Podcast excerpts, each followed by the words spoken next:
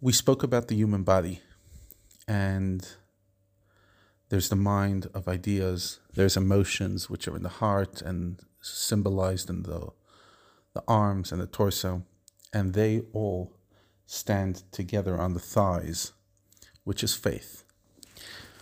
Once you have faith, you could then you could approach the intellectualism of an issue because you already have the deep connection with the idea.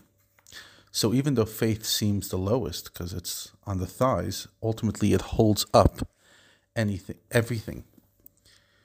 Just like the legs hold up and allow the body to walk, so too faith allows you to move and allows you to grow your intellect.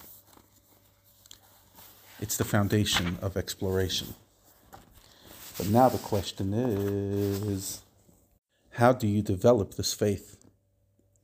How do you give strength to these thighs to do their job? And he says it's specifically by studying Torah Shebaal Peh, the oral law. What does that mean? There's the written Torah, which is the Bible, the Chumash, the Tanakh, and then there's the oral law, the Talmud, Halacha, etc. The oral law, the Torah Shebaal Peh, details and elaborates on Torah Shabbat the written law. It fully explains and unpacks the will of Hashem. See, only when you know the oral law do you actually know how to practice Judaism.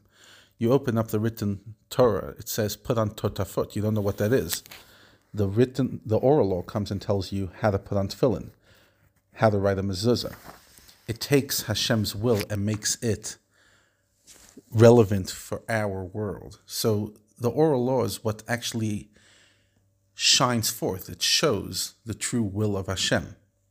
You see, the fundamental issue with serving God in any level you try is how do you connect? You're standing across the infinite, and the gap is incredible. It's unbridgeable. The only way to bridge it is when Hashem gives you the opportunity. And what are those opportunities? A mitzvah. He tells you how to do it. So when you're studying a halacha, you're studying a law, you're connecting, you're building a relationship with Hashem's will.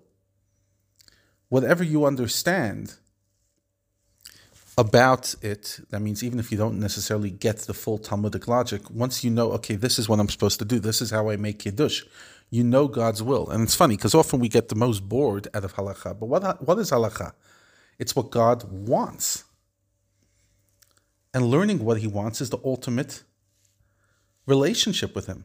And that's why we're told that if somebody studies halacha every day, they get a portion in the world to come. Learning halacha strengthens the soul by surrounding it with Hashem's infinite light. And it surrounds you the way a warrior strength, strengthens themselves by girding their thighs. Now, remember, this is what helps you build a faith, because there's very little intellectualism in this, the halacha. You're doing what Hashem wants you to do. You're learning His will. But that's faith. Faith is, God, you want me to do something, I'll do it. And that's why halacha strengthens the faith. But how do you strengthen the arms and the head, basically your emotions and your intelligence?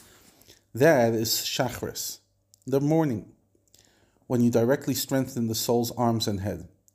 By meditating during the morning prayer, it's especially an opportune time and productive and it results in greater intellectual clarity in Hashem's concepts and in more intense love and fear of Hashem. We have to grab the opportunity that we have in davening to meditate. And that one of the big concepts that Rabbi Shneur Zalman of Liadi introduced in his ideology is the idea of avodas hatfila, working it through davening.